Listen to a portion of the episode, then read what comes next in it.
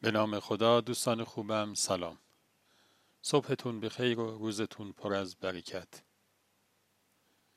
یک سوال خوب چه پاسخهای مبارکی می‌تونه به دنبال داشته باشه؟ از شما دعوت می‌کنم که داستانک امروزمون با عنوان حکمت خلق را بشنوید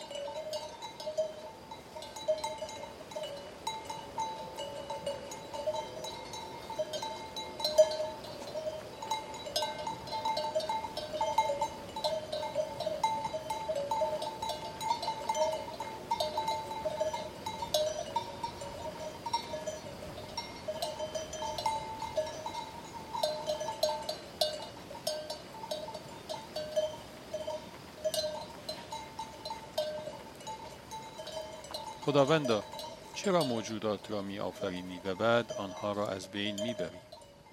حکمت این کار تو چیست که موجودات نرماده زیبا و جذاب خلق می کنی و بعد هم آنها را نابود می کنی؟ این سوالی بود که حضرت موسی علیه السلام از خداوند داشت. خداوند فرمود ای موسی بذر گندم در زمین بکار و صبر کن تا خوشه ها براید. موسی این کار را انجام داد. ساقه های زیبای گندم از زمین بیرون آمد و کم کم رشد کرد و خوشه های گندم رسید. زیبایی بازی رنگ خوشه ها در نسیم سهرگاهی و در آفتاب میان روز وصف ناپذیر بود. زمان برداشت بود. موسی علیه السلام داسی برداشت و خوشه ها را چید.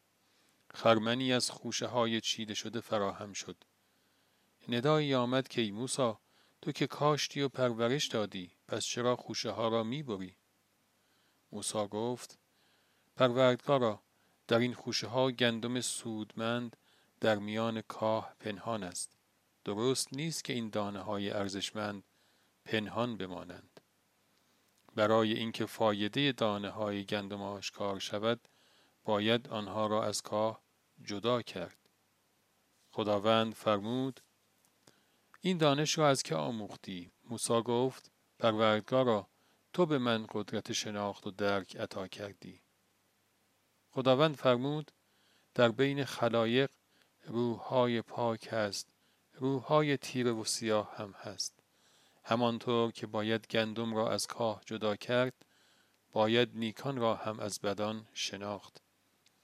حکمت خلق آشکار کردن این گنج های نهان است.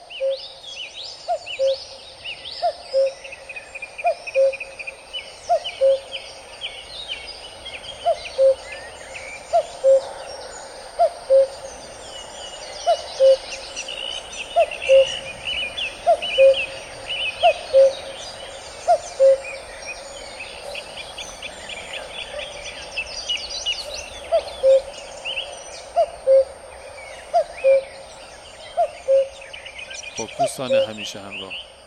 امیدوارم که از شنیدن داستانک امروزمون لذت برده باشید. تا روزی نو و قصه اینو شما را به خداوند بزرگ میسپارم. خدا نگهدار.